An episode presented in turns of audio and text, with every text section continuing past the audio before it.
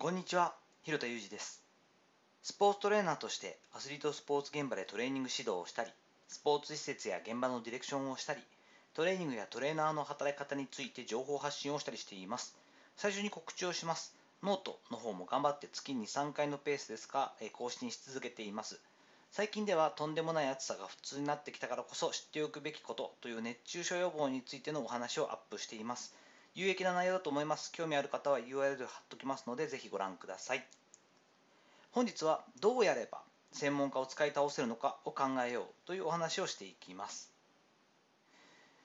大体こう長くアスリートスポーツ現場に関わってきて伸びていく選手には共通した特徴があるなぁなんていうふうに思っています。一つが極端な言説やコーチの偏見みたいなものに流されずいい意味で馬事豆腐自分に役に立つもの自分に合ってるなというものだけちゃんと取り出せるということ。そしてもう一つが自分の課題が整理されていて専門家を上手に使うというこの2点なんですけれどもアスリートとしてまずパフォーマンスを伸ばしたければ正しい自己分析を試みるということが大事になります。その上で専門家をどう利用できるかを考えてからそこから相談するというのが本来のプロセスなんですね。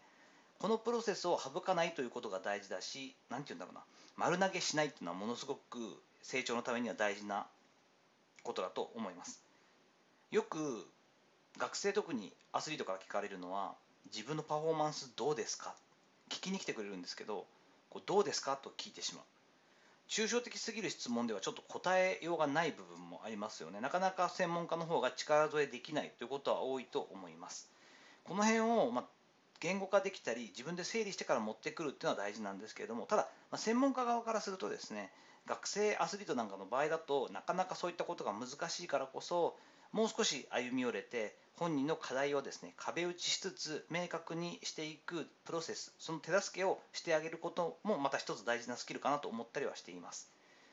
私なんかはですねよく聞く質問で言うと、まあ、自分では何が問題だと思うとか今日の出来はどう思う？どうだった？っていうような感じで聞いてですねそこからまあ会話を通して課題感だったり自分の思ってること。それに対していや、まあ、そこはもう下半身の問題というよりはこう手と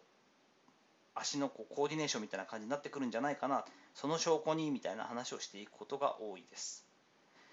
まあ、なかなかこの部分っていうのはある程度お互いこう関係性もあって作っていくものではあるんですけども親やコーチといった立場でも全く一緒だなと思うのはやっぱりせっかく利用するのであれば専門家をうまく使うべきだし使い倒すべきだよなというふうには思うんですね。あまりこう指導者としてとか親御さんとしてこうなんて言うんだろうな選手ファーストじゃない方っていうのはあんまりこうこの部分が指導者側も親側もこう先ほどの